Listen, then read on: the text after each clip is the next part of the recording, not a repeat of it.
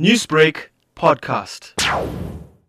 As a descendant of the 1860 indentured Indian laborers, I believe it is imperative that this day is annually recognized and celebrated by all.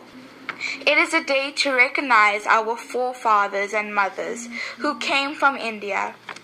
In celebrating this day, it allows us to remember and take forward our legacy.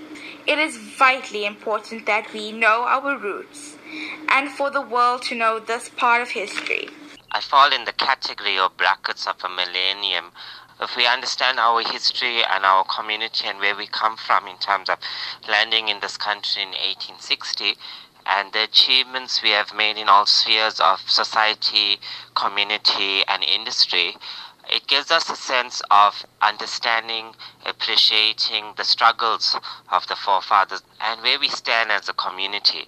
We all have DNA of indenture in our blood anyway, so where we're going in the future, where we currently stand in our community, in our country. So indenture is very important, and those things make who we are, a stronger community, stronger engagement for our brothers and sisters in the rest of South Africa. Newsbreak, Lotus FM, powered by SABC News.